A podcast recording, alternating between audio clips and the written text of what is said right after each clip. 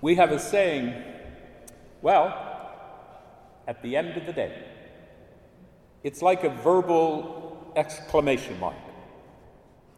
And it usually means that we have arrived at a truth about life that is not debatable or subject to conditions or exceptions. It is a truth that we are prepared to hang everything else on, and even state that not only is it the truth for the day, it could very well be the truth for the whole of life at the end of the day. One such statement is that at the end of the day, we live by and in the mercy of God.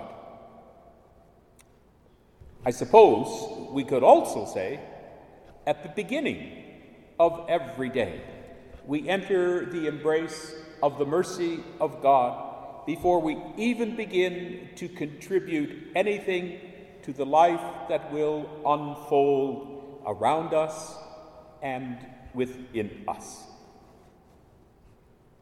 We all live by the forgiveness of God. And that's the message of the gospel today.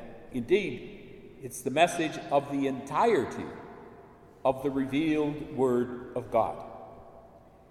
That's the singular truth that is the foundation of our spiritual life. At the end of the day, we live in the mercy of God. For us, forgiveness can often be hard work. Maybe that's why Peter asked how often he had to forgive another. I wonder if God sometimes finds it hard to forgive us. When someone hurts us, or when we are cheated, or betrayed, or lied to, or made fun of, it can be hard to forgive. And when the hurt is larger, when there's abuse or violence, or when it is the work of terrorists or murderers, or of one who kidnaps another, or exploits the vulnerable, then forgiveness is really hard work. What's so difficult is that it is spiritual work. Forgiveness is rarely about physical labor, or financial restitution, or compensation. It's spiritual work. And it comes from that inner chamber of our being, that space where the soul lives, where the spirit lives, that place where the heart beats. And then, then comes the process of healing and transformation.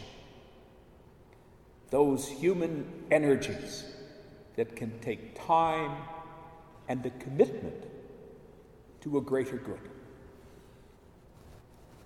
So maybe that's why Pope Francis sees in the spiritual journey of reconciliation, with all its parts and its struggle, as well as its ultimate goodness for the larger community, maybe that's why he sees it as an analogy or as a suitable context for the work of confronting, healing, and transforming the injustices against the earth. The Pope calls for an integral ecological conversion. Those are his words an integral ecological conversion that includes confronting with honesty the injustices that have been committed against the earth, our common home. Until policymakers industry leaders, gospel preachers, and indeed every one of the earth's inhabitants honestly admit to the sins against the earth, then the necessary healing of those injustices will falter. And when the necessary changes that have to be implemented will inevitably fall short, and the hope of a transformation of practices and the efforts of sharing more justly the earth's resources do not occur, then that integral ecological conversion may not happen in our time or even in time. Those who are advocates for greater attention to the cry of the earth and the cry of the poor can easily lose patience with those who seem to be in denial of the need for changes in how we care for the earth. And they those advocates, and we ourselves can find ourselves striking out at those who refuse to hear what Pope Francis calls prophetic voices that call for a greater consciousness of God's gift of creation.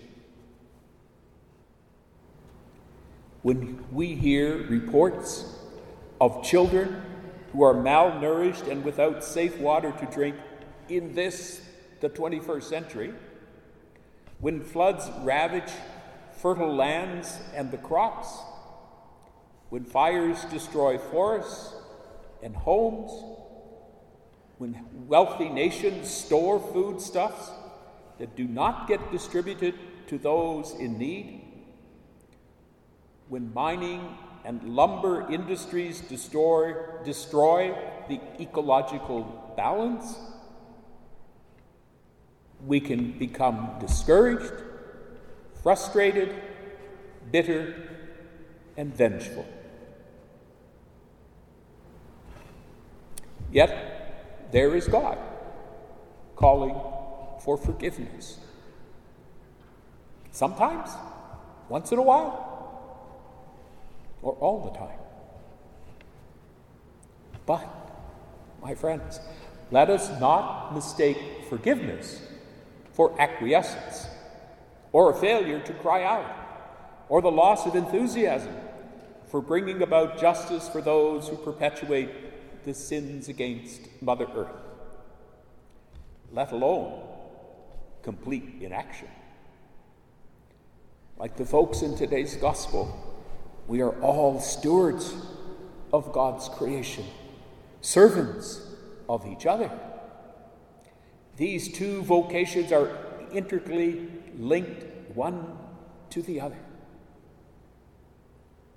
Confronted with those who don't seem to have any sense of their evil actions, or have a conscience, or a moral compass of any kind, we are all the more tasked with what Pope Francis calls being a prophetic voice for the good of our common home.